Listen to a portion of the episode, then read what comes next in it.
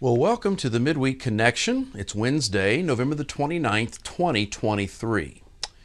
This week's question for the pastor is one that um, many people wonder about. It relates to God's plan of salvation and why He allows people to come into the world who He knows will not be saved.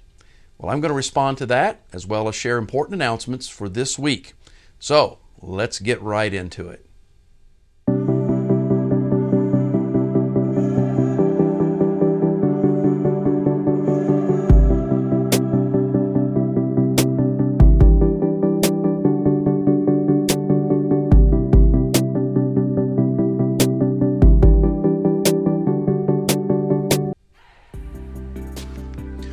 Four announcements today. Number one, the Aspire Homeschool Program and Lunch is coming up December the 11th, and you are invited.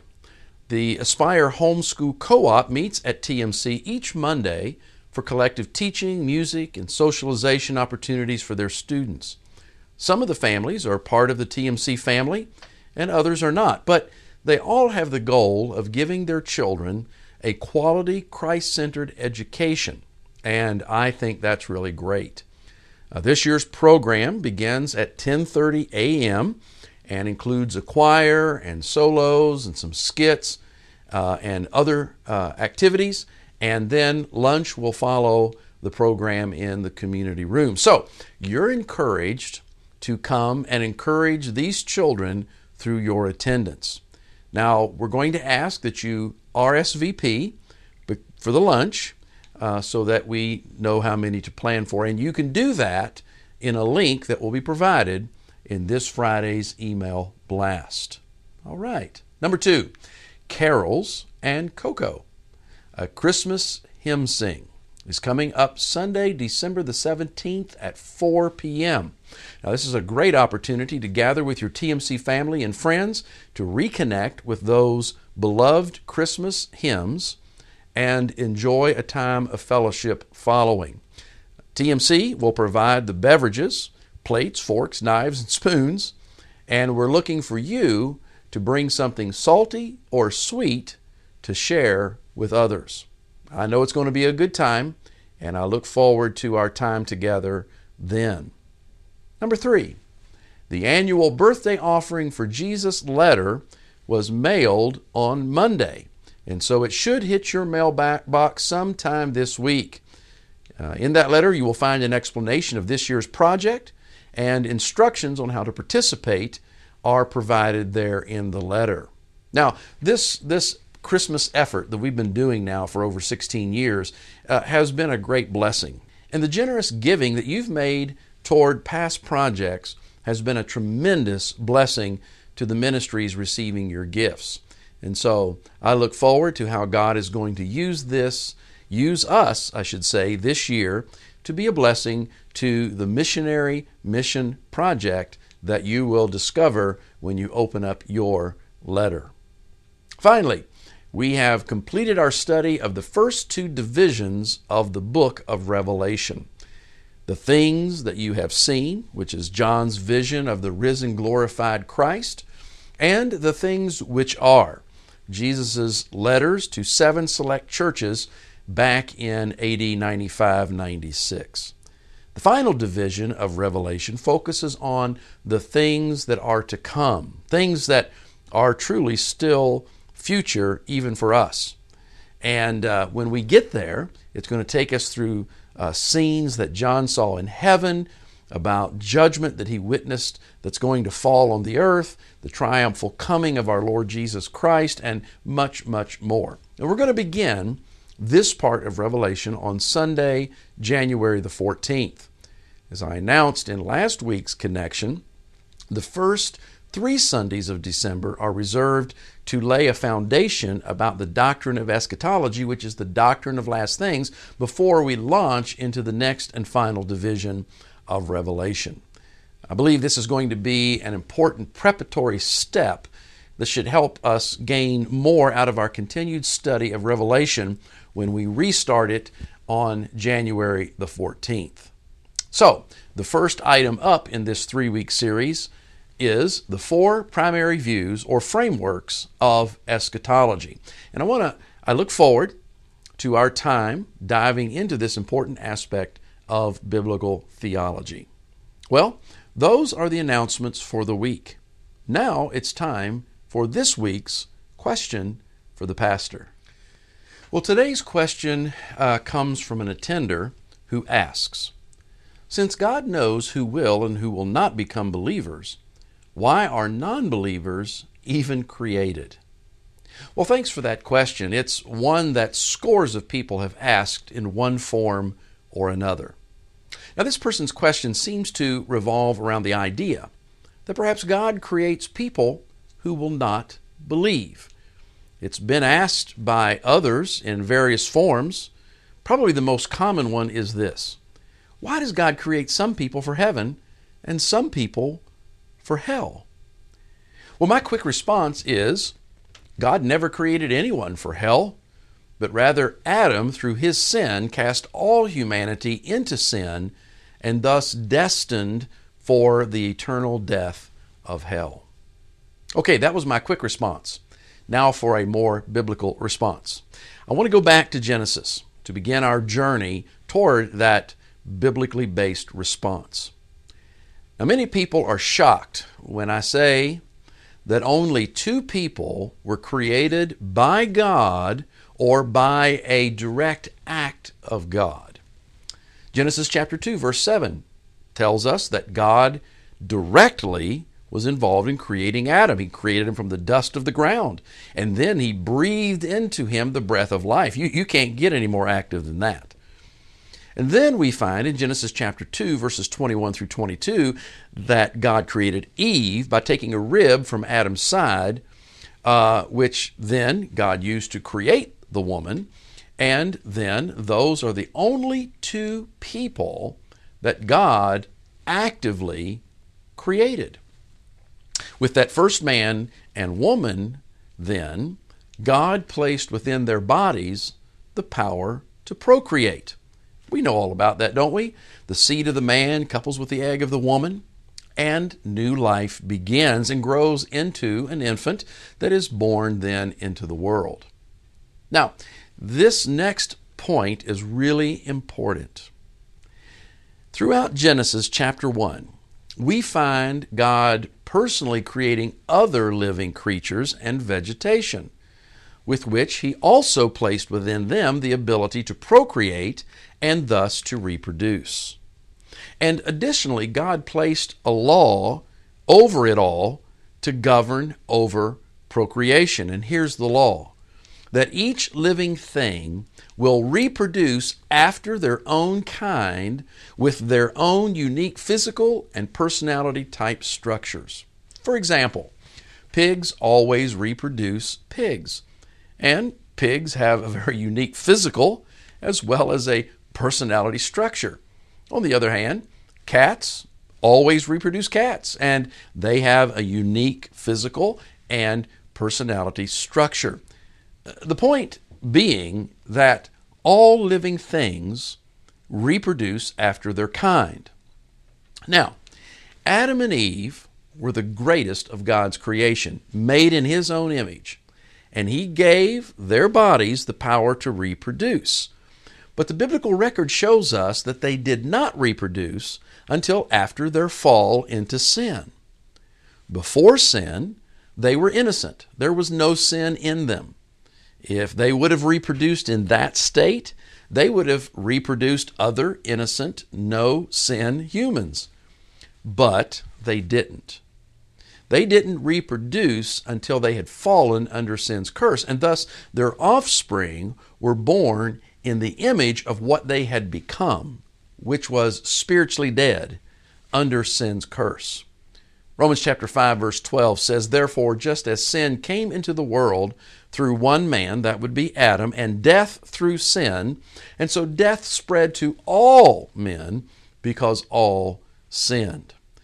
The entirety of humanity has its origin in Adam and Eve after their fall. Thus, all of us inherit their spiritual deadness and their sin nature. So you see, God does not create sin cursed humans who will not believe. No, He created two perfect, innocent people who chose of their own free will to turn from Him to follow their own desires. So, it is through human procreation that all people come to life, inheriting their parents' spiritual deadness and sin nature, and thus they commit their own personal sin against a holy God. Now, God told Adam that if he chose to rebel and break the one command that he was given, then death, both physical and spiritual, would take effect. And it did. And while we don't like to hear what I'm about to say, it is nonetheless true that God has no obligation whatsoever of any kind to reverse the effects of our sin. In other words, God would be completely just and righteous to let all humanity remain under sin's curse and allow all of us to be eternally condemned because of it. But, Scripture says, God demonstrated His own love toward us in that while we were still sinners, Christ died for us. Romans chapter 5, verse 8. As I said, God could have allowed the effects of sin to have their natural course, condemning every single one of us. But in love, He chose to provide a way of escape, a way for the sin curse to be reversed and for grace to come into play. He didn't have to do it, but He did. So again, it is not God who creates sinners. That rests with Adam and Eve. Their sin made them condemned sinners, and then all of us to be condemned with them. God, on the other hand, created a way for sin's curse to be reversed for some, and I'm eternally grateful that He did. And that statement that I just made, using the word some, leads me to the final issue the fact that salvation for sin's curse only comes to some and not to everyone.